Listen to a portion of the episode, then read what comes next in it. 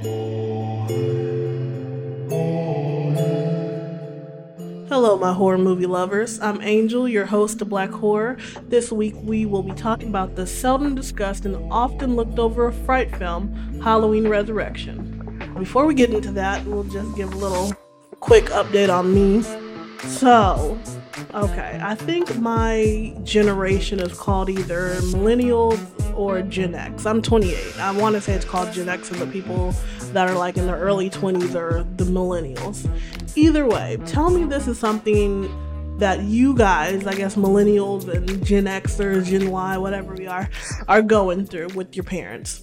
Okay, so me and my mom have always had a good relationship, and I think she's a pretty hip person. Like she gets the things that young people talk about. You know, if I bring up something on Twitter or YouTube or what have you, for the most part, she gets it, but she doesn't get memes. I send her memes and they just confuse her. Like she's like, "Well, why does it say this? And who is that? And how does that relate?" And I really think that she's thinking about it too much. Uh, case in point. Okay, I'm non-binary. For those of you who don't know, I'm non-binary, and there was this hilarious meme of it said non-binary people be like and then it had a picture of the who's that guy? Steve Harvey, his book, Think Like a Woman, Act Like a Man, or some shit. And it made sense. It was so funny. Like, as soon as I saw it, I got it. My mom knows I'm non binary. She finally was come to term with what it actually means, and she's starting to get in all that stuff. And so I sent it to her, and she was like, WTF, what is this? And it was, I, I really didn't even know how to explain it. Like, just look at the picture, look at the words. It was so frustrating because it could have been so funny. But every, well, not every time, but a lot of the times when I send her a meme, she just, like I said, she thinks about it way too hard. And like I said, I don't know if it's just a my mom thing because, like I said, she's pretty hip. She gets stuff. She's on Facebook. She has a Twitter, I think, but she doesn't use it very much. But she knows like the gist of how Twitter works and all that and it's just memes that trip her up.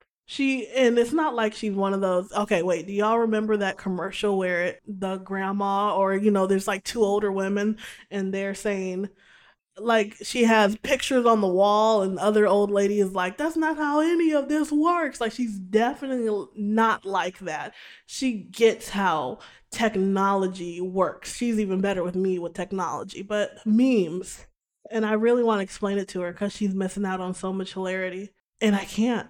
I don't know if it's just a us thing, like a younger people thing, where we just get it. You got to be in the know or you're just not.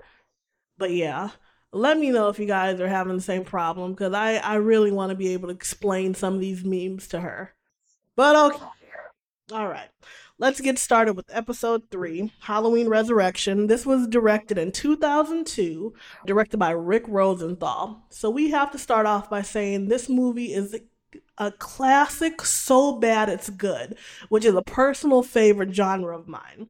This movie is literally quintessential early 2000s. Everything from, you know, Tyra Banks thinking this is going to further her movie career and Busta Rhymes having those long, thick sideburns that, you know, touch almost touch the corner of his mouth. Like when I say this film literally defines a genre or a genre, defines an era. It's it's amazing. I and I notice I say I I love, but I don't love this movie. It's just no, yeah, no. I don't love this movie, but it really is something that just brings me so much joy. It's so funny because it's so bad. And that, like I said, that's honestly one of my favorite genres. But okay, let's get into it. We're going on, we're starting episode three, y'all. Guys, if you ever do a podcast, remember to turn your mic on. I did not half, but at least a good portion of this podcast, this episode and the mic wasn't even on. I'm glad I write a lot of this down because I'd have been, ooh, I'd have just had to scrap the whole episode. But anyways, okay, let's get started. So we see Jamie Lee Curtis's Laurie Strode. She's locked in her own room. She's in the um, Grace Anderson Sanitarium. and we see some nurses, a black nurse and a white nurse, are walking down the hall, and the white nurse is asking where or why is this patient on lockdown, and she's like, you know, that's Michael Myers' sister, and you know she's all shocked. Some the Michael Myers, like, girl, you didn't you didn't read the list of the patients you had, but anyways, so yeah, and she explains to her, you know, like she accidentally decapitated a man thinking it was Michael, and now she's here because she basically has PTSD because she accidentally decapitated someone, which I get. That that sounds very traumatic. And so they reach her room at she's at the very end of the hall. They reach her room and and I hate when nurses do this. They're talking about her in front of the pa- you know, they're talking about the patient in front of the patient. That's just very rude, especially since you're thinking that oh, she won't say anything or she doesn't talk or she can't comprehend. None of that matters. You like be professional. When you're in the room, talk to the patient like they're a patient. Like you'd want someone to talk to you. I, it's a pet peeve because I see it in even in my own hospital. I see it all the time.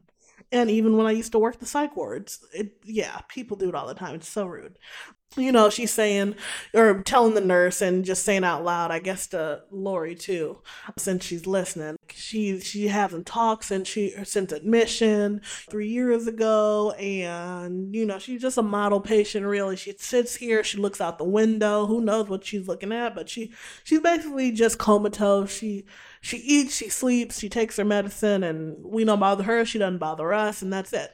So the nurses leave and then you see Laurie Strode, Jamie Lee Curtis. You see her spit out her medicine and she puts it in this stuffed doll that she had. And okay, and I get this is what 2002. This is made in 2002. There, there should have been cameras. Like that's any psych ward.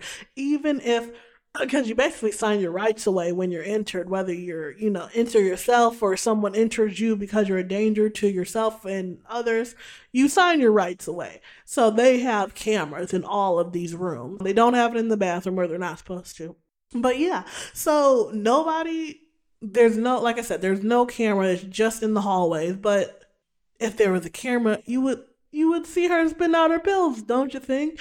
Or also, for back in the day before they had cameras, didn't nurses have to check your mouth? Didn't you have to open, you know, lift your tongue, you know, pull your cheek aside, all that good stuff? You can't just give a patient their pills and think they're going to take it, especially in a psych ward or, you know, a dementia hospital or something.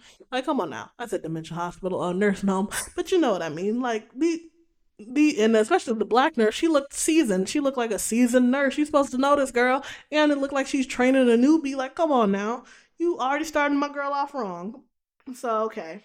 Laurie Strode looks out the window. She picks her doll up. She looks out the window. She sees Michael. And if I was Jamie or if I was Laurie, I'd be pissed off. Uh, you mean to tell me I'm chilling for three years? I'm chilling. I got a Zanny every day. I'm I'm chilled out. I got no bills. I don't have to worry about keeping the lights on in here. You know, government does that for me. I don't got to worry about my meals it's taken care of. Someone's cooking them for me. I don't got to worry about cleaning my bed. Someone's doing that for me too. Shoot, if I don't want to, I can. I don't even got to clean myself. Someone do that for me too. Like I'm, I'm honestly chilled out, enjoying my lockdown, and here you go fucking it up, Michael. Like, if anything, you couldn't do that in year one or month one. Really, like if you're gonna do it, let's get it over with. I'd be so mad if I was her. Like, I'm really enjoying my peace over here trying to cope with my PTSD, and here you come fucking me up again, Michael. Damn, I'd be so mad. Bless her heart. But, but okay, so we cut to security guard number one, and he see he's doing his perimeter check. He sees that uh, the gates are unlocked, and he goes through, and he's doesn't see anything, you know, kind of peeks through the forest. That's on the opposite side of, or I guess surrounding the asylum or sanitarium. And, you know, he peeks through the forest a little bit and then he turns around starts to light a cigarette. And even if Michael Myers wasn't, you know, in there, which he didn't know at that time was in the forest, why would you put your back to the forest? Any anybody, especially when the gate was unlocked, that means anybody could be out there. One any one of your patients could be out there. Or just anybody. It could have been a wolf that come up, you know, came up and jumped on his back and started eating them. It didn't matter. Like, why would you turn your back toward the forest? And what? Bless it. I know it's a movie, but come on, y'all. So one of his patients, uh, named Gary, uh, sneaks up on him. He's wearing a clown mask, and you know the security guard's like, "Who are you supposed to be today?" And he says John Wayne Gacy, who was a notorious serial killer uh, back in the what 80s, I think, or 70s. I'm not sure. I want to say 80s, but I could be wrong. But tells them, you know, I'm John Wayne Gacy, and you know, starts giving all his info. And he takes them back to his room and doesn't lock the gate. And on the way to putting Gary back in his room, it's like, well, you know, how did you get out again? Probably because you left it unlocked again. Come on now. Especially since you seemed worried when you saw the gate unlocked. Why would you not lock it? Or if, or even if you were gonna be that just dumb and lock it later, why not put him in his uh, cell? Well, not cell. Put him in his room, and then immediately go back outside and lock the gate. Would that not make more sense than just leaving it open until you, at whatever time, remember again that it was unlocked? This this is a very un uh, Grace Sanitarium or what? No, no, no. What is it? Uh, Grace, yeah, Grace Anderson Sanitarium. y'all need to be uh, shut down. I don't know what's going on with y'all, but or you need some new workers. I don't know what's going on over there, but y'all need to work it out. So security guard number he meets back up with security guard number two security guard number two is like i thought you put gary back in his in his room and security guard number one's like you seen me. You saw me on the security cam. You saw me put him in there. I don't know how he got back out. So they um go to where they think Gary is, which is the basement. And of course, they have to split up. Like in real life, ain't nobody splitting up.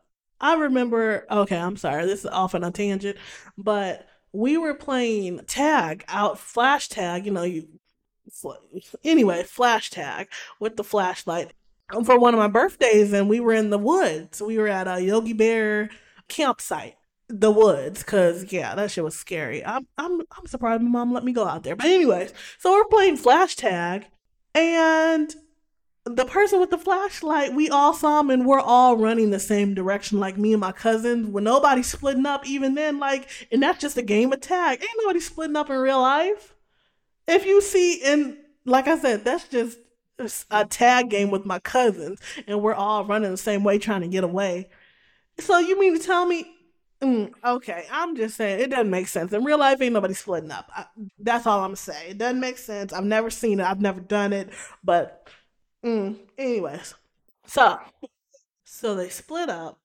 Security guard number one is like, you, bro, what are you doing? He sees security guard, or no, sorry, security guard number two is like, bro, what are you doing? Because he sees number one stopping at a vending machine, and number one's like, I haven't had dinner. You know, he's about to eat himself a donut dinner, a vending machine donut dinner, and security guard number two is like, okay, fine, I'll go take care of Gary. So he rounds the corner. He sees someone that he thinks is Gary. It's really Michael Myers, of course. And he's like, Gary, what are you doing? And all of a sudden, there's a scream. And then, of course, security guard number two drops his donuts, um, you know, mid bite, and he's looking for him, doesn't see anyone. And even before that, security guard number two should have known what was up because he Michael looks a lot taller than Gary did and a lot slimmer and like muscular than Gary did. So he doesn't have the same physical build. He doesn't have the same physical build at all. So how did he not tell? I'd have been like, who the, who is this giant in front of me? That'd gave me my first tip off. Like, let me get out of the premises. Let me leave the area or at least find some backup. So, security guard number one, you know, hears the scream, drops his food, goes running for him. He's looking around. He sees a flashing overhead light or a swinging overhead light, and then he, um, you know, takes flashlight. He's looking around.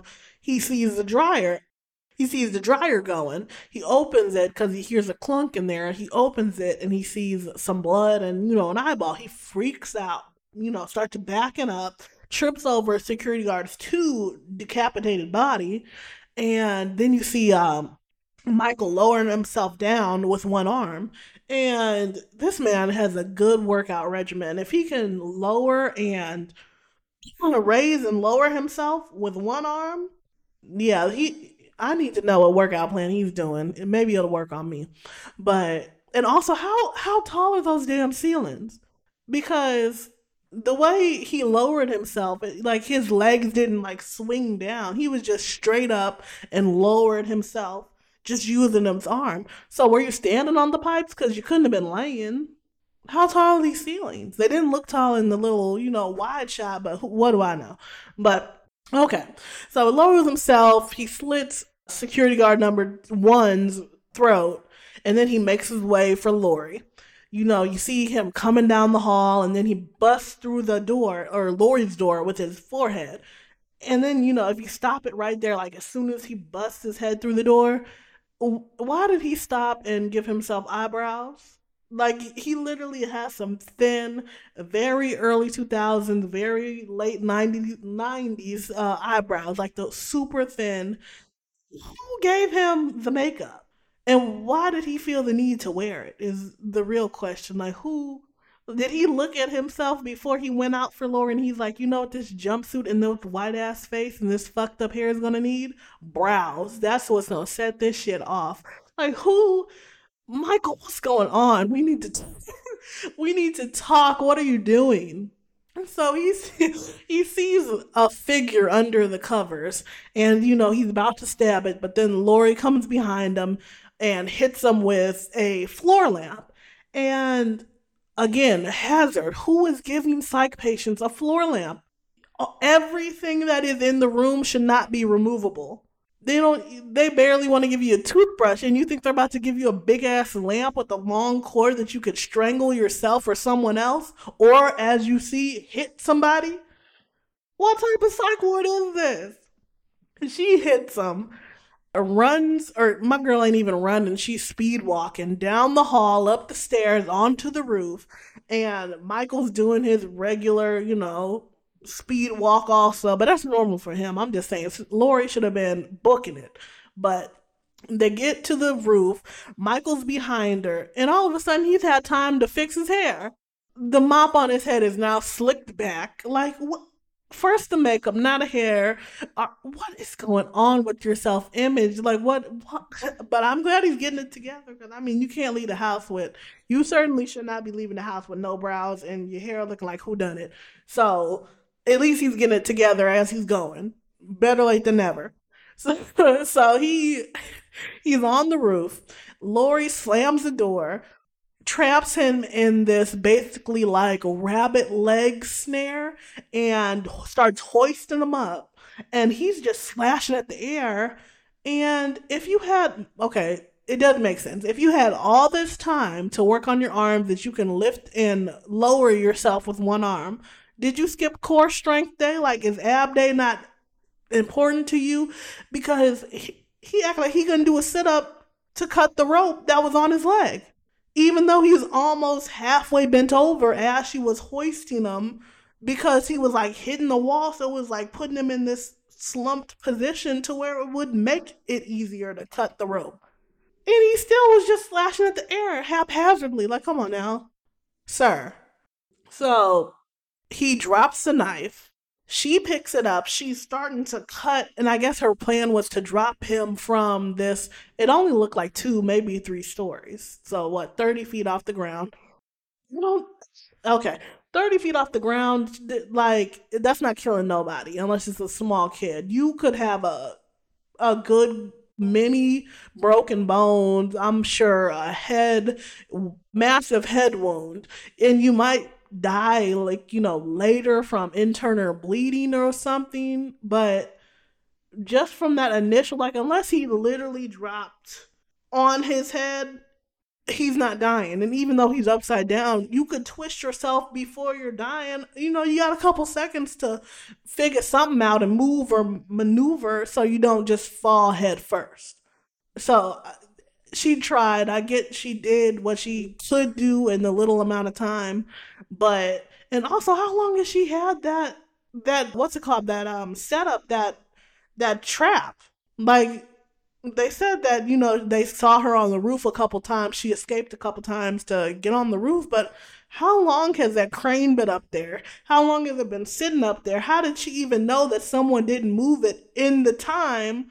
Like, girl, I don't know. There was a lot of variables. She mm, she's smart, but I'm just saying there's a lot of variables that could have went wrong. What if someone had moved the what if someone had moved the crane? Or on the times that she did get up there and someone did remove her and put her back in the room, someone could have been like, "What you know, what is this crane and this rope doing here? Let me throw this away or let me put it up in supply." Like if she was banking on that, she could have died. well, she did die, but she could have died even more horribly because it could have not even been there. But anyways, so he's hoisted up. He starts taking off, or no, he starts, you know, acting like he's gonna take off his mask, but he can't. And you know, she then has some PTSD and going back and you know feeling remorse for decapitating that innocent guy. So she's like, you know, let me let me make sure it's actually him. She reaches for his mask. He grabs her arm, and girl, his arms are just free dangling of course he could have grabbed you. Why did you not think of that? You've lived for three movies. You're a smart woman. You should be thinking it he's already thinking a couple steps ahead of you, so you should be thinking a couple steps ahead of him. So come on now, girl. His arms weren't even any type of tied up. If he was uh, another innocent person, you could have waited. At this point, he's already in the trap, in the snare. He's not going nowhere. You could have called the cops, waited, they could have took off the mask or done whatever. Or just wait till day shift gets there. Something. But okay, she has him up in the snare. And I feel like it's like that movie, uh, The Incredibles, when Frozone is like, you know, he has me in his clutches. I, I'm utterly useless. And what does he do? He starts monologuing because that's literally what Laurie starts doing. She starts talking shit. She's like, why did you wait three years? You know, you fucked up, Michael. You lost. You know, I won. And you just really talking shit. And I'm like, girl, you, and I'm, I, I know she's going through some stuff, but I'm like, Laurie, you don't talk about he lost when you literally decapitated somebody just last movie ago. And now you about to die again because you getting too ahead of yourself. She starts talking shit. She grabs the mask, you know, just trying to think that you just just trying to make sure that he's the right person. And he grabs her arm she already cut the rope a little bit, you know, before she started checking the mask because she was just going to drop him down. And she cut it a little bit, but now with the weight of these two people, once he grabbed her, with the weight of these two people, the rope snaps and she falls onto him and into his knife and then you know starts playing that dramatic music because you can tell that she's gonna die or she's basically dead she got this massive you know wound to her core and she kisses him and says i'll see you in hell and then she you know lets him go and she falls to her death or well she was already dead with that injury but anyway she falls and I'm just like, girl, you did all that shit talking when you could have left him there for day shift, or you could have just ran. You could have just left him tied up and ran. I mean, it took him three years to find you. It might take him another three years, or you could just keep on the run. All right, so then we see that Michael goes into Gary's room and you know, he take Gary takes off his clown mask and then Michael hands over his bloody knife to him. And he starts telling all the stats of Michael like, you know, Michael born blah blah blah, he killed his sister, then he killed um, some college students and I'm guessing Gary has an, an obsession with serial killers. And then the music comes in or cues in and then you see Michael just walking down the hall and just going off and basically going to be missing again until he pops up and starts killing again. Then we have our intro, you know, they play the music and then you know, you see the Halloween Resurrection title and then we cut to scene to Haddonfield University where we meet our protagonist. Oh, guys, I, I I still didn't look. I still didn't look up, uh, but I'm pretty sure it's protagonist. Anyways, we uh, see our protagonist Sarah. She's in class. You know, they're talking about, and it, I think it's an English class. They're talking about different philosophers or something, or maybe an ethics class. Everybody looks pretty bored, and she's halfway paying attention. And something I just thought of looking at this scene. I hope that's not how most college classes look. Like I've been, well, I went to a, a what's it called, a uh, community college, but you know, and they didn't have these big lecture ha- halls. You had a few big classrooms, maybe of like thirty, possibly thirty-five, maybe forty, you know, students, but I hope that's not like that's just so. I try to keep eye contact with the teacher, especially when there's a big class for that reason. Because if everyone's looking bored, that could just be so discouraging. Like I, I would, I wanted to be a teacher. That's the crazy thing. I would be so discouraged if I'm really lecturing. I'm, you know, talking about something I love.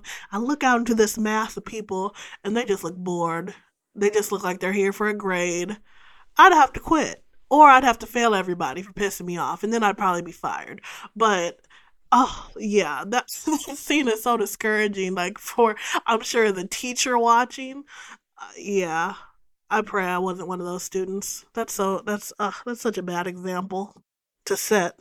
Yeah, so the teacher is talking about Kierkegaard and Jung and Lloyd, who are philosophers. And the only reason I know that is because The Bad Place, if anyone's watched that show, it's so good. But anyway, I remember uh, one of the episodes they were talking about Kierkegaard. But anyway, so Sarah ends up answering, I guess, or, in, you know, finishing the sentence of the teacher of he's i guess reciting something that the philosopher said and she finishes the question and he's like you know oh good you know good i'm glad someone's listening someone's up i mean if if you know people aren't awake as a teacher if, and i get some things are boring but philosophy is pretty interesting. You just need to make it interesting for your class. Like he's like, I'm glad someone's awake. Why don't you teach it in a way that's interesting? Shit, like my ethics teacher was cool as fuck, uh, but I also like ethics, so maybe I'm just talking from what I know. I don't know. Either way, she's riding through the grounds. Um, I guess probably going back to her dorm, and her friend Jen catches up to her. Jen's excited, and you know she um has some news for Sarah, but she wants to meet up with her friend Rudy first. And Rudy is played by the guy from Save the Last Dance, the black guy from Save the Last Dance. And something about his role in this movie just feels very out of place. And it's not the fact that he has two white female best friends. Like, I mean, that just seems not unbelievable, but just very something. I don't know. It seems very something alone. But the fact that he's also a cook, it's like every time I see black people in a movie that are friends with white people, they're the cook, they're the football player, or you know, like the um, sports star, or just something. I don't know. It's a trope. I want to say it's a trope, but I could be wrong. But I feel like I see that a lot. But either way, just something about him in this friendship seems very off. And I can't put my finger on it. Like, someone please let me know that's seen the movie. So tell me I'm not tripping because it, it feels off, does it not? Like, and it's not even the fact that they're friends, it's the fact I guess his dynamic or his role in inside that dynamic of the friendship felt very fake. Like they just put this black man here just because. Like, okay, we got Tyra, we got Busta. You know, let's add one more. It, that's how it felt. Anyways, they meet up with Rudy, and Jen uh, tells them that they made it. They're in the show and Sarah, you know, she she lets them know that she's apprehensive, and you know, every time in the past that she's done something with them or they've gotten her into something, she ends up, you know, on the short end of the stick.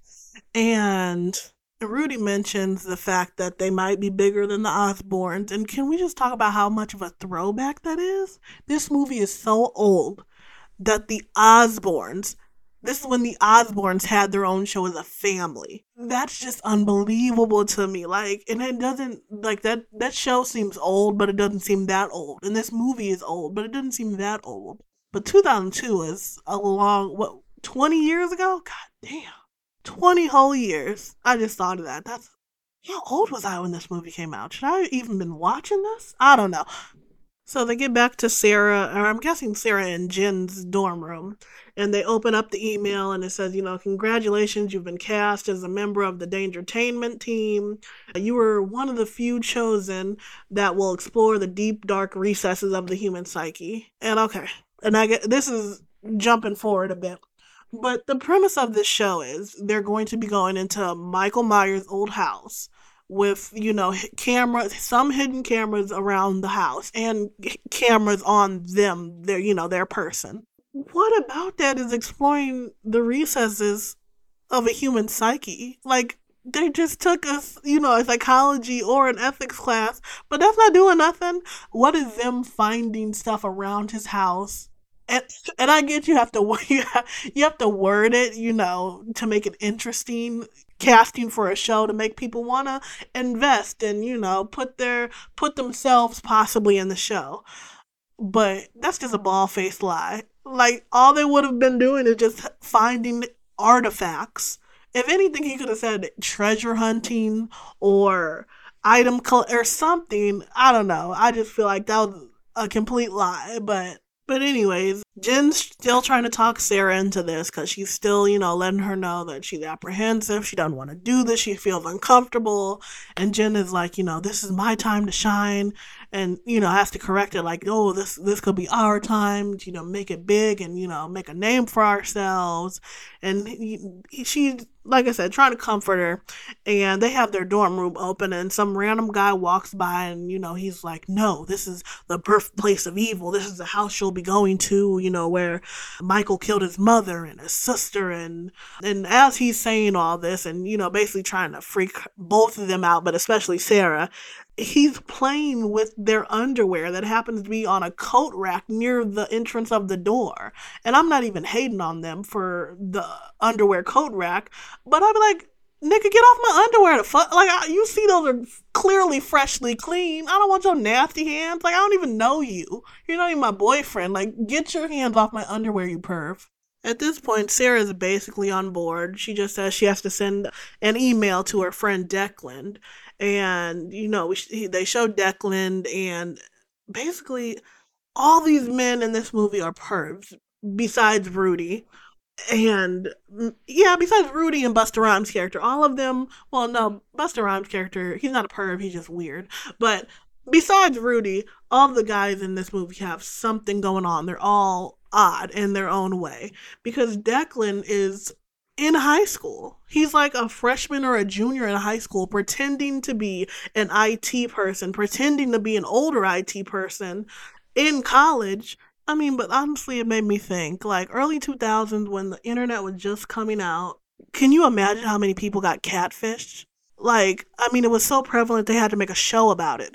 But, you know, back then, I mean, well, no, now you can pretty much sort of check and make sure you're talking to the person that you think you're talking to. You may not be a hundred percent, but there's ways to, you know, kind of check the list off and see if, okay, I'm pretty sure this person is real or they're saying they're the person that they're, that they're saying that they are. So back then, I can only imagine how many people got catfished. There was no way to check and it was so easy to lie on the internet back then. I mean, it's easy to lie on the internet now, but especially back then when people weren't fact checking nothing. Psh. So Sarah meets up with her friends at this hotel, well, really a motel, um, and uh, it's a gathering for all six of the con- the contestants that won, and I guess giving them a brief of the show and you know doing some promo shots and everything. And can I just say, she's driving this moped, you know, all around campus and all around town. And I am jealous. I have always wanted a moped. They look so fun. They look dangerous as hell. But, well, less dangerous than a motorcycle, but they still look fun. Like, and you can get a moped on Amazon. I've looked it up. But, anyways, so here we meet Tyra Banks' Nora Winston and Busta Rhymes' Freddie Harris and the rest of the other three contestants, which are named Sarah, Michael, and Bill. And you know, they started doing some promo shoots, and Tyra was like, So, what are you hoping you get from the show? And we're able to see, you know, everybody's characteristics or their personality. And, you know, some people are saying, you know, I'm here, like Rudy is saying how he's here to basically say how Michael's bad diet made him go crazy. Jen is, you know, basically talking about this is her claim to fame and claim to, you know, stardom, this show. And one of the other contestants is talking about how he's one contestant saying how he's basically excited to meet a legend like Michael Myers is a legendary serial killer and the other one's talking about the politics of violence that you know Michael inhabits and all these what have you. And finally at the end we get to Sarah and she's basically kind of stuttering through her answers. You know, Tyra asks her, um, So, what do you think about people that commit serial killings? And she's, you know, kind of rambling. And then one of the photographers knocks over a light and it makes a loud shatter. And she screams and it breaks some glass. And Busta Rhymes is like, Yeah, like that's the money shot. Like he's excited for this. And I was gonna. I was gonna talk shit about it, about that scene specifically. But honestly, back in the day, when you know found footage films or not even found footage films but these type of shows that you know take kind of like what's it road road rules and um real world and all that when shows like that were getting started like a white girl screaming or a white girl acting crazy or a white girl causing a fight or some sort of big uproar that was the money shot. Like that was that's what the people wanted to see or that's what producers thought the people wanted to see. So and this will go into the bpr because i was gonna say that's unbelievable and he's kind of you know just being weird or whatever but back in the day that was that was a big thing. White people acting out was a big thing after that, and later that night, Sarah goes and meets uh, Freddie, who Busta Rhymes' character, and you know lets him know that she's apprehensive. And again, I'm just girl. If you if you gotta say to this many people, at this point, don't let anybody talk you into it. If you if if you were apprehensive and nervous from the jump, you had to be talked into it by two friends, and now you got to be talked into by the producer. It's like, girl, just pull out at this point, I'm sick of trying to pep you up. You clearly don't want to do it. I don't want to make, I don't want to force you. But of course, Freddie, you know, talks her into it because he he's saying like, you know, you're different from everybody else. Everybody else is, you know, here for money or here for stardom or here for this, that, and the third. But you're giving us something real. You know, you're having real emotions around this because you're nervous, you're scared, and you know the people really want to see something real. So, you know, sleep on it and let me know in the morning. But he basically knows like he she's doing it. She's nervous, but she's gonna do it. But still, if it were me personally, and this is why I can't, I guess, be in TV business, I'm like, girl, go. I, am not gonna keep doing this. You couldn't even give us an answer because you're too nervous on camera. You over here screaming, breaking dishes. Now you come to me bothering me during my, you know, Chinese karate movie. Like, girl, go. Do what you're gonna do. Also, throwback to Busta Rhymes' lock days. Like, I forgot he used to have these beautiful, luscious locks. Oh my gosh, he was one of my inspirations for getting locks myself. I used to dream about having his long lock. Like, his used to be down to damn near his ass, if not past it. And he used to always have him in these funky updos and, you know, different weird styles.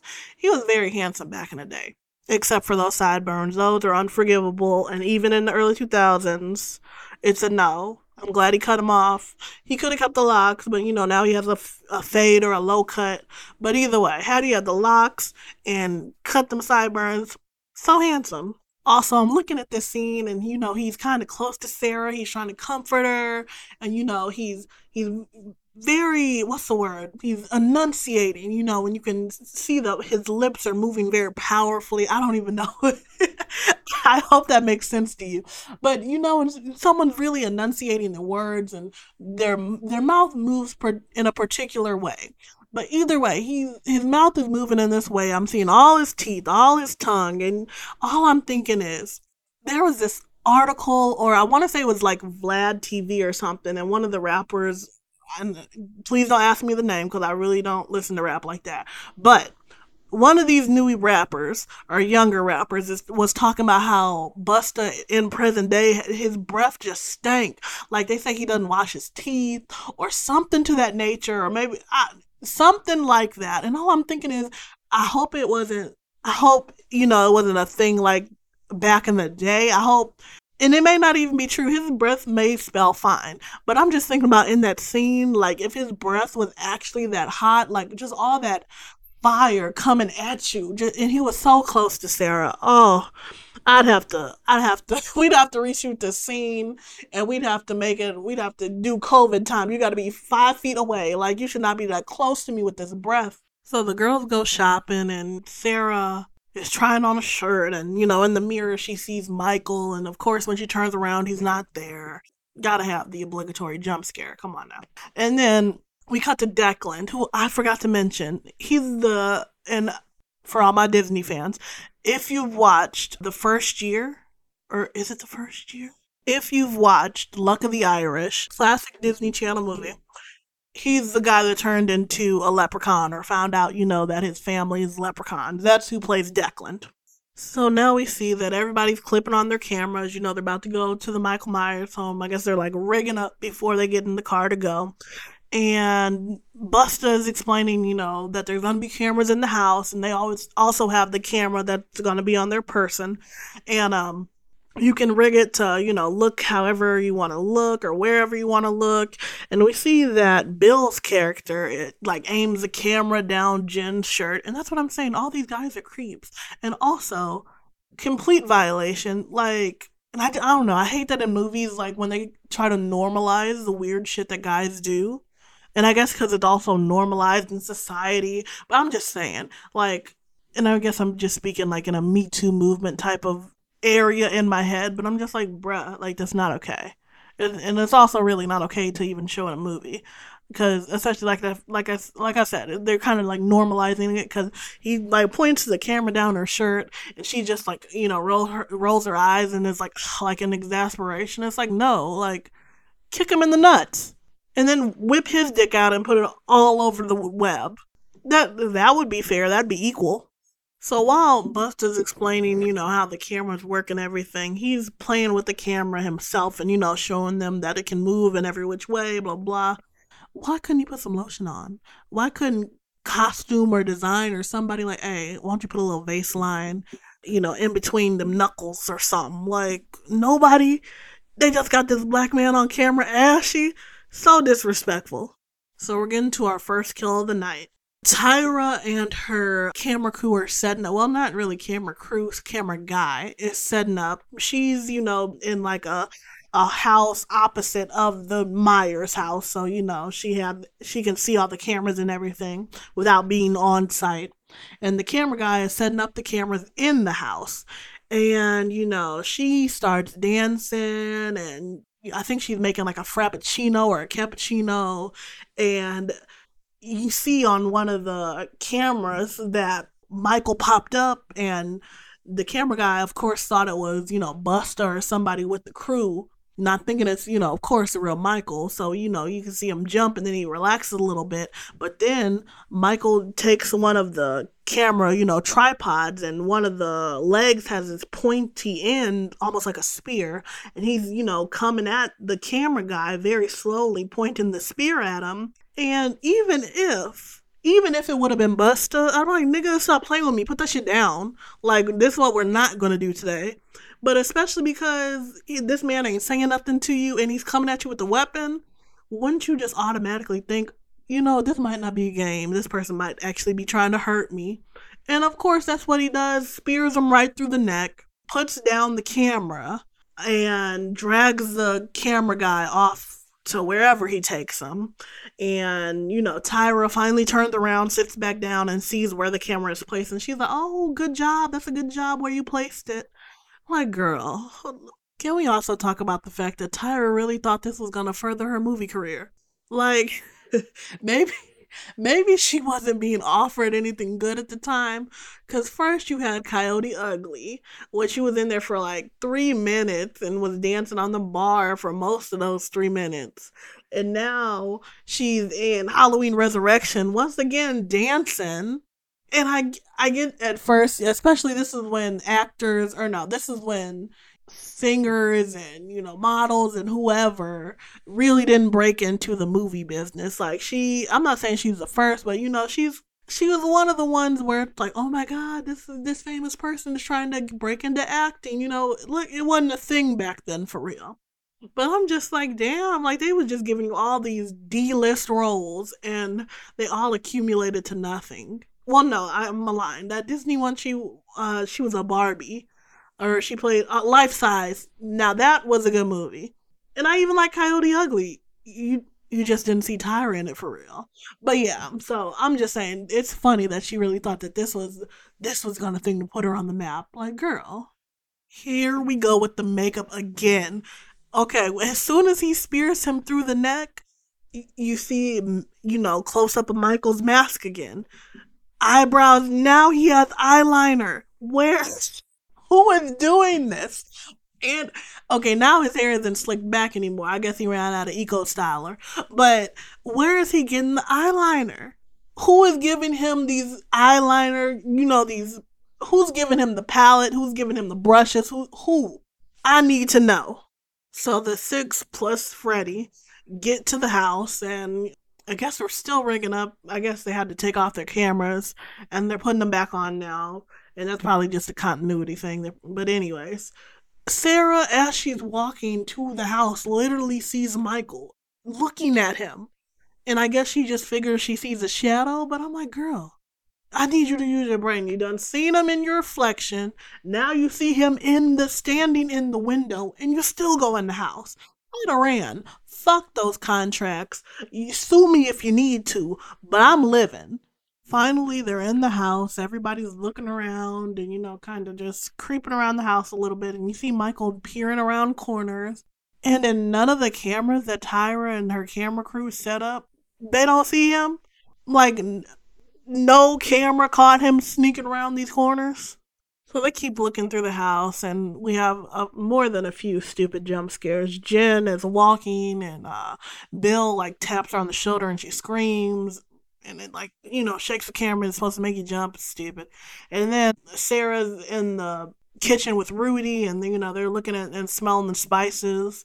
And she opens up one of the pantry closets, and a stroller like pops out, and you know, again, what like what are all these jump scares? And they don't even make sense. We cut scene to Declan who's with his friend and they're at this uh high school part well no it's actually I think like a college party of his friend's sister.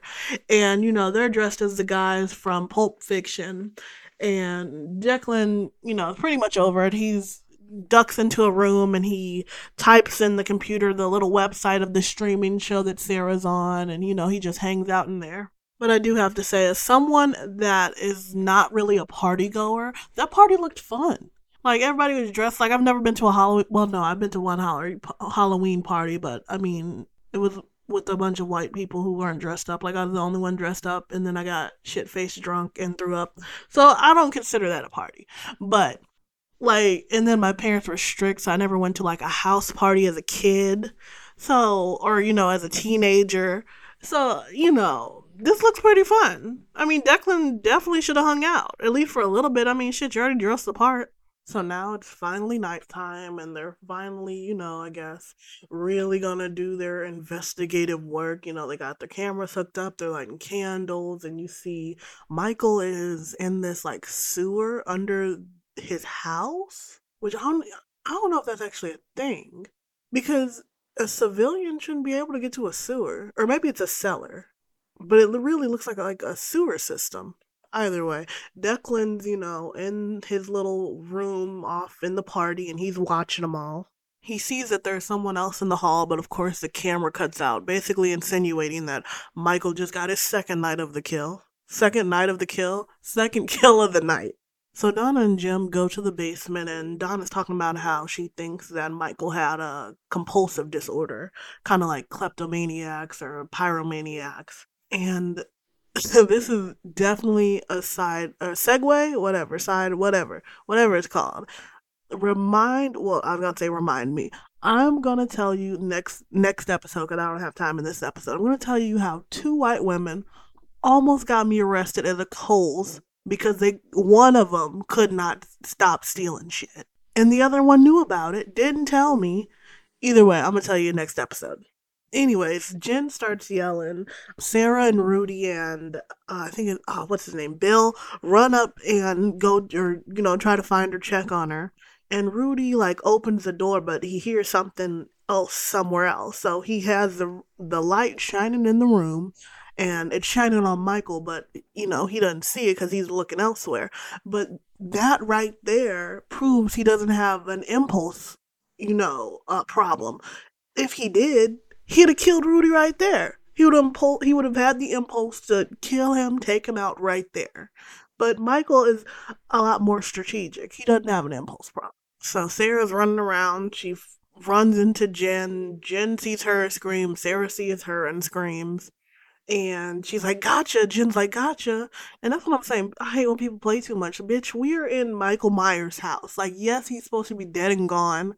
But still, don't don't play with me like that. I understand we need streams and we need, you know, an active audience. We need people to sh- we need them to tune in, be interested, but don't fuck with me like that. You can fuck with everybody else like that, but I'm supposed to be your best friend. Stop fucking with me. So we cut the bill and we see that I guess he stopped looking for Jen, even though he didn't know that she was okay because she went downstairs with the rest of them. Anyways, cut the bill. He's looking in the mirror now, and this is when Michael gets his legitimate second kill of the night. He busts through the mirror, and and if you stop it, right when he busts through the mirror, you see that he's wearing eyeliner. First the eyebrows, now the eyeliner. I don't know if Michael's trying to be an influencer. I don't know what's going on, but he needs to get it together. He literally has like I was gonna say a smoky eye, but no, it's just a thick eyeliner around the whole eye. It wasn't there in the first, you know, when he was killing Laurie, but all of a sudden he's picked up a eyeline pencil. An eyeline pencil? That's how you know I don't do makeup. But anyway, he's picked up something to do his eyebrows and his eyeliner. But yeah, so he stabs Bill to death, and honestly, Bill deserved it. We just why are you looking in the mirror? Why did you stop to look in the mirror? The streamers don't want to see that. No one cares about that. You deserve to bo- you deserve to die just for being boring. And of course, Tyra and Busta miss it because they're toasting to their excellence about the show together. But Tyra does see that Bill's camera cuts off, and that's just the end of it. They really don't even care that it, they can't see him and they have no, you know, no way to track him. They're just like, eh, whatever. We go back to Donna and Jim, and they bump into each other. Like they notice that a lock they notice that a lock is broken on the floor, which leads, again, I think it's a sewer.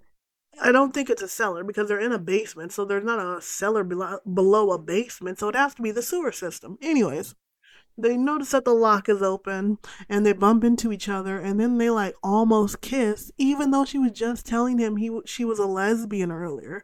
Like, come on. So Jim and Donna find the key. They get into the what I'm gonna say is the sewer system, and they just start making out. They, you know, about to have sex. She's topless.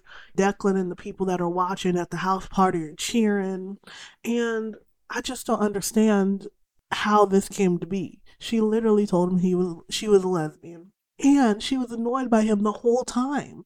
Like and i get for as a movie you know like cinematography or whatever purposes you know you want to see somebody hook up or that's what they think the crowd wants to see. But at least make it realistic she was annoyed by this guy the whole time but as soon as she gets him alone or he gets her alone all of a sudden it switched and she's turned on just not realistic. But they're, you know, about to do the do. They're in the su- subway, they're in the sewer system floor. And I guess Busta and Tyra set up so that the wall collapses on them and like a fake skeleton with pearls like falls on top of her. And I guess that's supposed to be Michael's mom. Then I, you know, it's supposed to insinuate, I guess he buried her in the wall or somehow she got buried in the wall. But yeah, so that's a scene. But Jim finds a fake arm and realizes it's not his mom and everything was fake. So Busta Rhymes is uh, Freddie. What is it, Freddie? Yeah. He dresses up as Michael. He's walking through the house, you know, about to scare him. But then the real Michael's behind him. And you even see on like the camera that the streamers would be watching there's two Michaels and you know, he turns around and he's like, Man, what the what the fuck? He he's thinking it's the camera guy that got killed earlier. He's like, Bro, what the fuck are you doing? Like, why are you here? I didn't tell you dress up as Michael, you know I'm dressing up as Michael. And you know, he's like, you know, smushing his head in and like, you know, like, what the fuck are you doing here? Get out, blah blah. And I know Michael's like, Who is this nigga talking to? That's how again, this is how I know he doesn't have impulse control issues because especially in that's not even if he was Michael. If someone's putting their finger up in my forehead, I'm like, hold on, who the fuck are you talking to? Like, please don't get your ass whooped right now. All he does is turn around and walk away. Then we get back to Jim and Donna. They're well, Jim is pissed off that he found out that, you know, it's a fake arm, so he's off to find Freddie and I guess confront him like this is supposed to be real, we're supposed to be investigating, blah blah. And he goes upstairs, leaves Donna, and she sees a room behind the wall that just fell. And she she just calls out for him and then she starts investigating on her own. And this is peak white woman. Well no this peak white people because a black person even if we were going to explore it we not doing it by ourselves? Like uh-uh. And especially this michael myers house shit no I'm like hey bring your ass back down I'm, even if i have to physically bring him back down like drag him like i'm not we not going down there by ourselves but I guess that's why, like, there's that running joke that white people are the reason we've discovered half the animals and places we've discovered. Because ain't no way. I'm not going into that scary room. I'm not going into that island that I don't know who's on it. I'm not going into that, you know, XYZ where it could possibly affect me in a negative way. But white people jump at the chance to die. So the room she finds is the sewer system. I was right. I was like, this can't be. It's hallways. It has to be sewer system. Either way, I just wanted to let y'all know that I was right. So Donna basically well, not basically, she does find Michael's hideout, which was in the sewer system. She sees that he's basically been eating rats and like living off rats, and he has a uh, a cutout of Laurie Strode, like you know that she survived. And I guess he's been here for quite a while, like maybe even before he went to find her. And this has been his hideout ever since, like before he found her and after he found her. And you know, she the lights go out, and she sees you know Michael and she gets to this the end of the like sewer system and she has there's this gate and it's locked and of course there's like one of the rebars is like bent and pointing out but there's literally like a person shaped hole in the gate. And at the very last minute she tries to get out but of course he pulls her back and pushes her into the rebar that goes through like her core her abdomen and kills her. But i'm like girl there is a person shaped hole as soon as you saw that it was locked, because there was a huge ass lock, you saw that it was locked before you even touched it, even got up to it. You should have just ran and jumped into the hole as best you could. I'm sure she'd have, like, honestly cut herself on something because there was a lot of rebar sticking out. But at least she'd have got away. Declan and the team, you know, well, team, uh, the kids, because, you know, they're all college and high school kids, they all see this on the stream and they're all like, oh, it's fake, it's fake. And Declan's like, no, it's real. And my thing is, it, it looked real. Like, and I get that, you know, a show is supposed to make things look real, but that literally looked real. Like, I don't think that could have happened in the early 2000s without someone calling the cops. So they cut back to Rudy and Jen. They're getting high off this bong, and I hate that word bong. Ugh. Anyways, so they're getting high, and he's like, "There's no cameras in here," and she's like, "Oh, we're wearing cameras." They're like, you know, giggling. They're super high, I guess, whatever. But and I guess in today's in today's society, like no one really cares about weed. But early two thousands, I feel like if there was two people on a live stream doing drugs, if the cops didn't show up then by daylight when his ass was walking out, he'd have been arrested. Yeah, no, that like like I said, what's her name? Doesn't Rihanna? She she smokes uh on the fucking red carpet. Like like I said, it's acceptable now, but back then there would have been an uproar. Then we see that Sarah's like in the living room and it looks like she's looking through a book and you know she kind of sees and probably feels something behind her and she turns around and it's Michael. But I I'm pretty sure that was Freddie's Michael, Busta's Michael. But even though like he had like white skin, it looked like Freddie's Michael. I don't think that was a real Michael because he was just in the basement. And he don't walk that fast. But anyways, she runs up, she starts screaming, she runs up, finds Jen and Rudy, and she like she's like, you know, Michael's here, blah blah, and then she takes them to where he where he was.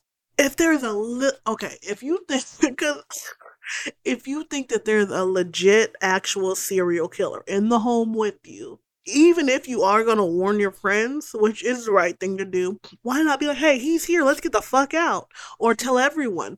Or run out the house yourself and then call him. Well, it didn't look. I think they took their cell phones. But anyways, you know, the, why not get out of the area of danger? She brings them to the area of danger. So then they're all. It's uh Rudy, Sarah, and you know Rudy's high. He's like, oh, there's no Michael. Blah blah blah. And um, the fake Michael Busta's Michael pulls her, like drags her back, and then Jim hits him, hits Busta over the head with it looks like oh the fake arm. I was gonna say it looked like a piece of wood, but like yeah, he hits him over the head with the fake arm, and you know Busta's like what the fuck, like you know, to cuts the camera so nobody can see, and he's like man what the fuck, blah blah. And it's like you know I'm just trying to give America a good show. And he's telling them how, you know, America really doesn't want reality. You know, there has to be some pizzazz, has to be some oomph to a show to really get off its, it, get it off its feet. And he, you know, everybody's upset and they're like, oh, all this stuff is fake. You tricked us. And Sarah's telling them how, you know, I didn't sign up for this. And he lets them know, like, y'all are getting a check. I'm getting a check. All six of y'all are getting a check after this. So all that complaining and bitching, cut it out. He's like, I don't care what y'all want to do with your money, but I want my money at the very least. So don't blow it for us. And and he makes a point because I was I was on Twitter and they were doing a thread of I, if anybody watches the show Selling Sunset of all these pictures and like stills of you know the cast when they were in the moment they're supposed to be talking on the phone or doing their job and there's evidence that they were talking to no one on the phone or visibly not doing anything like not doing their job so people want they want drama. They want something drama filled. They want something that brings them, you know, brings them back. So he's Freddie's not lying. Cameras cut back on, and um, Jim, Rudy, and Sarah are like, you know, so what do you want to do? And Jim's like, you know, I need the money. And Rudy, the black guy, is like, nah, nah, I'm out of here. Fuck that. It's not worth it. Bruh, ne- ne- stop now stop. You are a college cook and you can't use the money? Stop. And Sarah's like, yeah, it's not worth it. And they start walking to leave. Y'all are, and okay, Sarah might be well off, but boy, you have, you have a college job, which means you don't have money to blow because you wouldn't need the job if you had some sort of income. Stop. Then we see Jen finally coming out of her room in her, you know, high stupor and she sees the little the attic string and she pulls it down and she sees bill like comes flying out and you know finds out that he's dead. She starts screaming. The three from downstairs are you know like oh you're gonna have to you know try a little harder to fool us and you know she must be really trying hard to get those streams and blah blah blah. And then as she's like at the top of the stairs they're looking up at her and she visibly has a blood on her face which i get you know, it could be corn syrup or ketchup or whatever, but I mean, uh, it sounded too believable. I mean, and she wasn't even that great of an actress that they shouldn't believe her. Because even if, even if they knew about Freddie being, you know, a fake Michael, she didn't know, and they could have been like, hey, you know, well, they could have said something. But either way, Michael turns up behind her, chops her head off with a a cleaver or not a not even a meat cleaver the signature you know Freddie knife, uh, Freddie, uh, Michael knife, which is that called a, a butcher knife? Because I thought butcher knife looks like a cleaver, which is kind of thick and square, but no, I think it's a butcher knife. But anyways, the signature butcher knife or killer Michael knife chops off her head.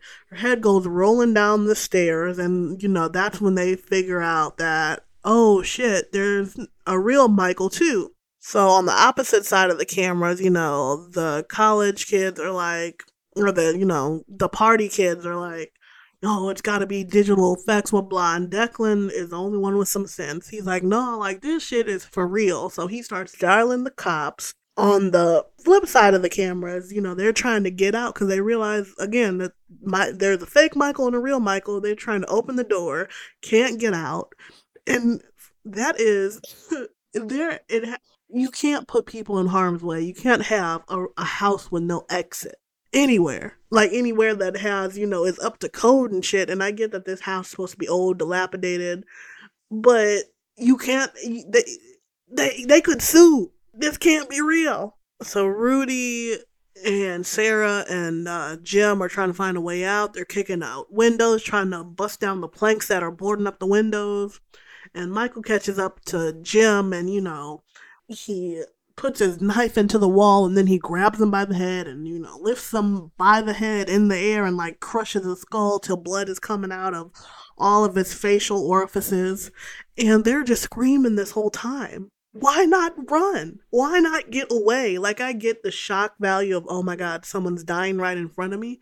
But should not the the fear of you also dying propel you to start moving your fucking legs so they see this. Sarah ducks out, starts running up the steps. Michael, I keep wanting to say Freddie. Michael has a perfect opportunity to kill Rudy. He's in the room alone, and Michael was in the doorway. There's no way he could have gotten out. Like, perfect. And again, he does not have impulse control issues. A perfect example. So, Freddie, no, no. Sarah's running up the stairs or trying to. She gets her leg caught in the stairs. And Rudy trying to play the sacrificial Negro is like, you know, comes up behind him like, hey, Michael, you want a piece of me? And, you know, diverts his attention off Sarah and onto him. Like, bruh, she, and after he did that, she literally ran her ass to the room and hid. Like, not even trying to help him out. And you over here sacrificing your asset for her? Rudy's fighting him off for a little bit, or trying to, you know, he gets, he finds some, um, it just seasoning, throw it in, throws it in his eye. Does not take the time to run away, mind you. Then he finds some knives and is slashing them, keeping them back. But you know, Michael corners them and stabs them, kills them, and again, the party people are you know cheering. Uh, of course, they're cheering the black people die, but anyway, they're cheering. And Declan, you know, on the phone with the cops, he's like, you know, another person died. This is not a joke. I know what nine one one's for. So Sarah's in the room, you know, doesn't even care that her friend died or sacrificed himself for her. But anyways, she's in the room. She has her Palm Pilot back throwback to when Palm Pilots were a thing, and you lifts it up to the camera and says, and his name is Deckard. I've been calling him Declan. Well, I'm calling him Declan, anyways. And says, um, you know, Declan, this is for real because she knows he's watching. And then that's when the rest of the party people are like, oh my god, that's real, blah blah. And now they're trying to help. They're like, oh, tell her that he's coming up the stairs, blah blah. Like, bro, I've been telling you bitches he's real. You hear in the background one of the party people is like, "It's not funny anymore, guys. Bitch, it wasn't funny before. These people been dying. Uh, now you like what? This bitch. Like, I'm very. I, I'm so sick of Sarah. So Declan is telling her he's coming up the stairs. Don't scream. This whole time she wasn't screaming. Even when he sent he's coming up the stairs. Don't scream. I mean, when even when he sent he's coming up the stairs she wasn't screaming, but as soon as he said, don't scream, she screams and covers her mouth, and now he's on to her. Like, you deserve to die just for that, Sarah. So she makes it out the window, and instead of jumping, it's two feet. Not even, no, no, no, it's two feet. She'd have been fine. She might break her ankle. Maybe, honestly, she'd have probably sprained it because there are bushes. She could have landed in the bushes, and broken her fall for a little, but she'd have been fine. She could have limped away. Instead of trying to jump off the roof, and she didn't even have to jump. She could have just like lowered herself down and then, you know, let go. Instead of doing anything logical, she tries to hide on the side of the house beside the window. He busts through the window with his head. And does this man not get concussions? Is he that immune to or impenetrable to like anything that he? Cause he he busts through a wooden slash metal door for Laurie. Now he's busting through a window like, come on. You don't gotta use your head. You, you got two hands. You got two legs. Kicked out the window. Bust down it with, you know, with your hand. He's just using his head for everything. Bless him. But yeah, so she's trying to get away, scramble up, you know, the side of the house, or not the side, the roof of the house. And he slashes her leg, and she's still getting away, but he can't get through the window because it's kind of too big. He scrambles, she finds a window, and ends up going back into the house. Like, that makes sense. So Deckard Deckland tells her, you know, via the Palm Pilot that he's in his old room and to go now. And so she's trying to make her way back through the house instead of going back through the window she just came through where she knows she can escape. He's going through the halls and Busta finds her, you know, covers her mouth and pulls her to the side like, hey, we gotta get out of here. Like, no, duh, dipshit. So Busta and Sarah are tiptoeing down the hall, and Michael, of course, shows up around the corner, and Busta like rams him, which only knocks him off his feet for like less than a second, and then he gets right back up and throws Busta across the house. Well, not across the house, but across the fucking room, and again, sacrificial Negro. Why not just run? Run the opposite direction, run in different directions, like anything. He, all these black people keep trying to save Sarah. Sarah ain't shit. Sarah is not shit. Leave her to die. Save yourself. Busta gets up and he's pissed off at this point. He's like, "Oh, so you you want to be on entertainment? You want a piece of me?" He starts doing these kung fu moves that he saw from the movie earlier, and of course he gets one good kick in, and then Michael's like, eh, you thought, bitch, catches his leg, you know, almost kills him, but then Sarah puts like one of the camera strings around his neck, and at least she's doing something. Like, she definitely didn't try to help Rudy, but at least she's trying to help Busta. Michael throws her off, and he's about to kill her, but then again, Busta's like, hey, you know, distracts him and you know he's winding up doing his little kung fu moves. And michael like t- cocks his head like you know how a dog cocks their head to the side like looking like what the fuck? Kicks him out the window and i guess the camera cord was still around his neck. He falls out the window. It looks like he's strangled and dies but of course we know michael never dies they're walking out the house, going down the stairs, finally about to make it out. And, you know, Busta telling them, like, you know, I found his room and he must have been living here for the last 20 years or something. And, you know, he turns to Sarah and he's like, I swear on my life I didn't know. And if I was her, in all my whiteness, I'd be like, I'm suing your black ass. I don't give a fuck if you knew. I don't care if you knew, didn't know. I don't give a fuck. You endangered my life, and I'm about to take your black ass for all you're worth. So Declan tells them or sends her a message like he's still alive. So they look out the window, sees that he cut the wire, and you know, Sarah asks, you know, where is he? And he types back, he's in the house. And of course, they, you know, look at each other when they see the message and, you know, look behind and boom, there he is. Busta gets stabbed twice in the shoulder and, you know, tells her to run. And of course, she runs, doesn't give a fuck. So then there's a montage of her running, you know, all throughout the house. She sees Rudy's body and she's all shocked. Like, bitch, you left him for dead. Of course he would be dead. Like, why are you shocked? But anyway, she's running. And it's just so funny because, like, had they played, which this is years later, but had they played Roman's Revenge, like that, that little, that little segment from the song, that'd have been perfect. So Sarah makes it through, well, she gets to the basement. She sees uh, Donna's dead body near the gate, and of course, does not try to get through that human filled hole that's right behind her. She tries to turn back. She sees Michael, and they show Michael through like the camera, like her camera that's still on her, that view. And it's true that the camera really does add 10 pounds because that nigga looks wide. Like he looks a lot bulkier and wider than he looked, you know, through the vision of, or the point of view of her eyes. So she turns back and then she sees um some stairs or not stairs but like the little rung ladders and she makes it up there. She has to and the thing it looks like what's it called? Um a grate.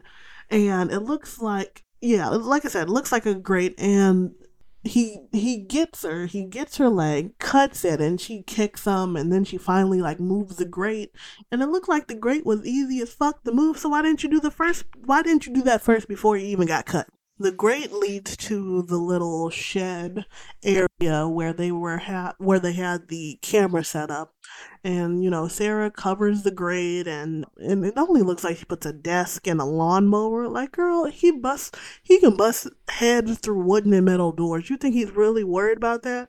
He can bust his head through that grate. But she's looking around she slips in a whole pile of clearly fake blood and uh, looks up and we see Tyra's dead body hanging there. Like, damn, my girl, she didn't even, she barely had, again, like Coyote Ugly, she only had a few lines, she danced, and now she's dead. Tyra can't catch a break in these movies. So, in those like 30 seconds that it takes her to look up, find Tyra, look around, Michael's made his way to the shed door, and she's Sarah sees him and, you know, tries to hide but she has her flashlight on this whole time. Does he not see this bright ass flashlight? And the way that the camera is angled, it makes it seem like, you know, he really can't see the flashlight. But you can tell throughout the movie this this flashlight was bright as fuck. So all of a sudden now it's it's gone dim. Come on now. He's trying to find her. He's in the shed. He's trying to find her he sees in the camera setup that he's looking at a reflection of his himself, which obviously means that she's, you know, on the opposite side of him. So he knocks the little desk away and she comes out with a chainsaw, revving it up. And, well, not even revving, it's already started. How did she how did she start it without the rev? But name it might be a newfangled chainsaw, who knows? And she's like, "This is for Jen, and this is for Rudy," and she's cutting them, and then she hits some cable wires, and it makes a spark that, of course, starts the fire from the oil that's dripping from the lawnmower, and then it like I guess creates like an electric current that shuts off the the chainsaw, and then she's like, "Oh shit!" Like that. See, well she wasn't with Laurie, but that's what I'm saying. You don't talk shit until you're you know that the person is dead do not talk shit. Don't do a monologue. Don't start gloating until you know you've won. Sarah ends up just throwing the chainsaw at him because she can't get it restarted. And when she does that, somehow it, you know, causes the flames to become more robust. And now everything's set on fire and she's basically about to be engulfed in flames. They both are, and a small explosion goes off, and it knocks her off her feet. And you see that this like sound quality mixer thing falls onto her legs, and it doesn't even look heavy. Like it literally looks like it's probably the size of not even a small desk. Like it's very small, is what I'm trying to tell you. And she's just acting like she can't move which also she did get cut in both legs. But as far as the little sound mixer thing, girl, if you don't push that thing off you and start, you know, squat, I was about to say squatting, um, little army maneuver, crawling, like do something. So Sarah, for like the what third, fourth time, is about to die, and here comes Busta. It's always a black person saving her here comes Busta busting through the door, and you know Michael stops and is looking at him, and he's like, "Trick or treat, motherfucker!" And like, was Busta? Was that necessary? Like, just start kicking ass and let's go. You over here trying to get a, a one liner off. Busta ends up grabbing a shovel off the wall and hits him. The little shovel metal part falls off, and he starts, you know, swinging the little wooden stick at this point around and gets two hits on him. But Freddie, uh, Freddie, Michael, I keep calling him Freddie. Michael keeps eating these. Like he's literally just eating these punches. He's just like smack, looks back at him, smack, looks back at him again. And then I guess he gets fed up and grabs the stick. And then Busta's like, oh shit, no, like, bro, you saying no, but that don't mean nothing. He's literally about to whoop your ass he pushes him. Well, not pushes him, basically throws him across the shed into the wall. He's clearly knocked out, a little bit concussed, and he's about to stab him. Busta wakes up in the nick of time, grabs like this cable wires is the best word to put it. He grabs these cable wires, you know, rips them out of the thing that they were in. So you clearly, you know, about to shock him puts the cable wires to his nuts and fry fries Michael's nuts and Michael just, you know, flies back, which if you're electrocuted, I don't I'm pretty sure you just you're electrocuted. Your your muscles like tense up, you're in the moment. But somehow he got electrocuted, flew back into the fire and into the pile of blood and you know uh, busta takes this chance to get those same wires and put them to the blood. It electrocutes them and start to more fire. So so Busta, who mind you is supposed to have two severe stab wounds to his shoulder.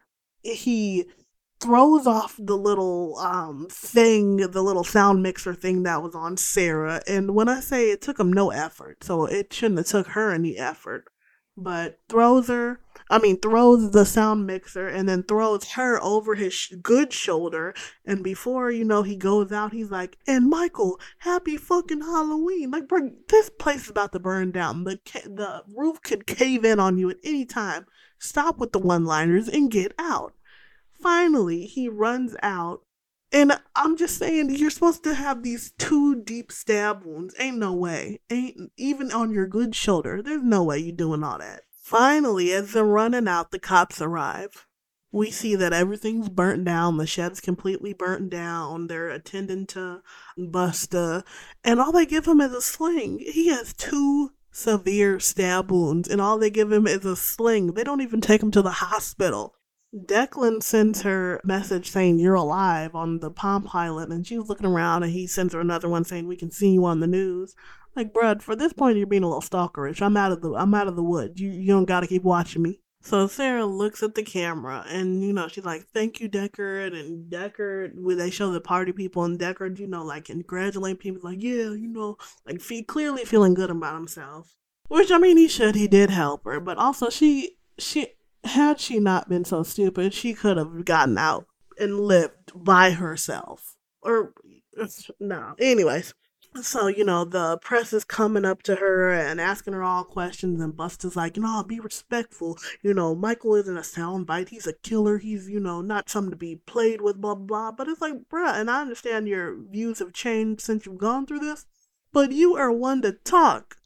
You were just trying to you were just trying to make a coin off him too. So don't come for me. Well, you know the press. Like, come on now. So the firemen are dragging the body out in a body bag, Michael's body, and Sarah stops them. She's like, "I want to see his face," and she, you know, the fireman tries to warn you know it's not pretty, blah blah blah. And she's like, "No, I want to see it."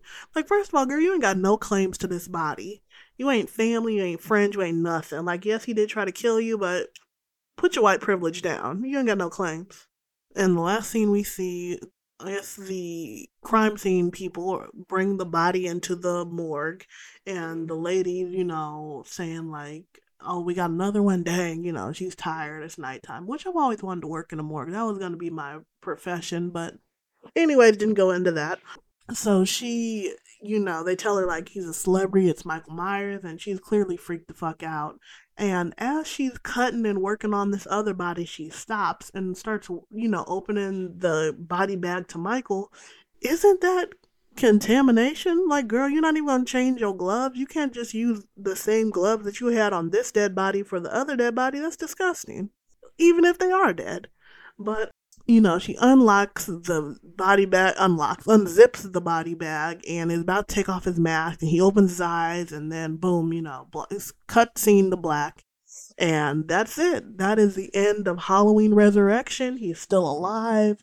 You know, these people never die. These legends, Freddy, Michael, Jason, um, Chucky, they're they're always gonna be around. Wait, Freddy, Michael, Jason. Yeah, okay. I thought I repeated the name. Anyways, so okay. So getting into our BPR for our black people rating this this week, I think I'm gonna have to give Halloween Resurrection three out of five. Three out of five Afro picks, and here's why.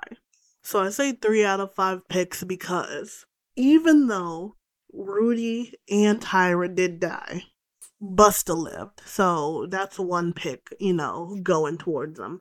They do start to lose some picks for the fact that I'm the sacrificial Negro. Busta tried to sacrifice himself way too many times for Sarah. Rudy did sacrifice himself for Sarah. And Tyra, she was just an unbelievable character. Like, she was too ditzy. I mean, and the fact that she was killed off screen, we don't we we can't even properly judge that. So they're losing some picks for that.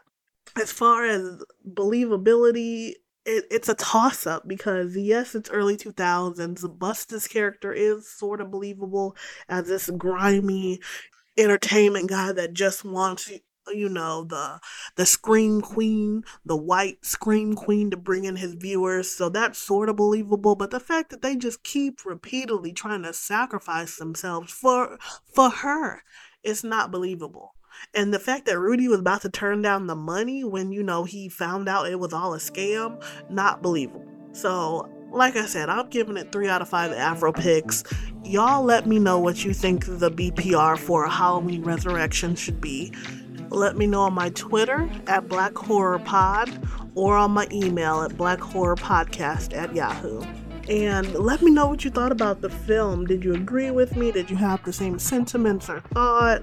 Don't be scared to ever send me any questions or even any suggestions on movies you might want to hear about. Thank you guys for listening. I'll see you next week for episode number three.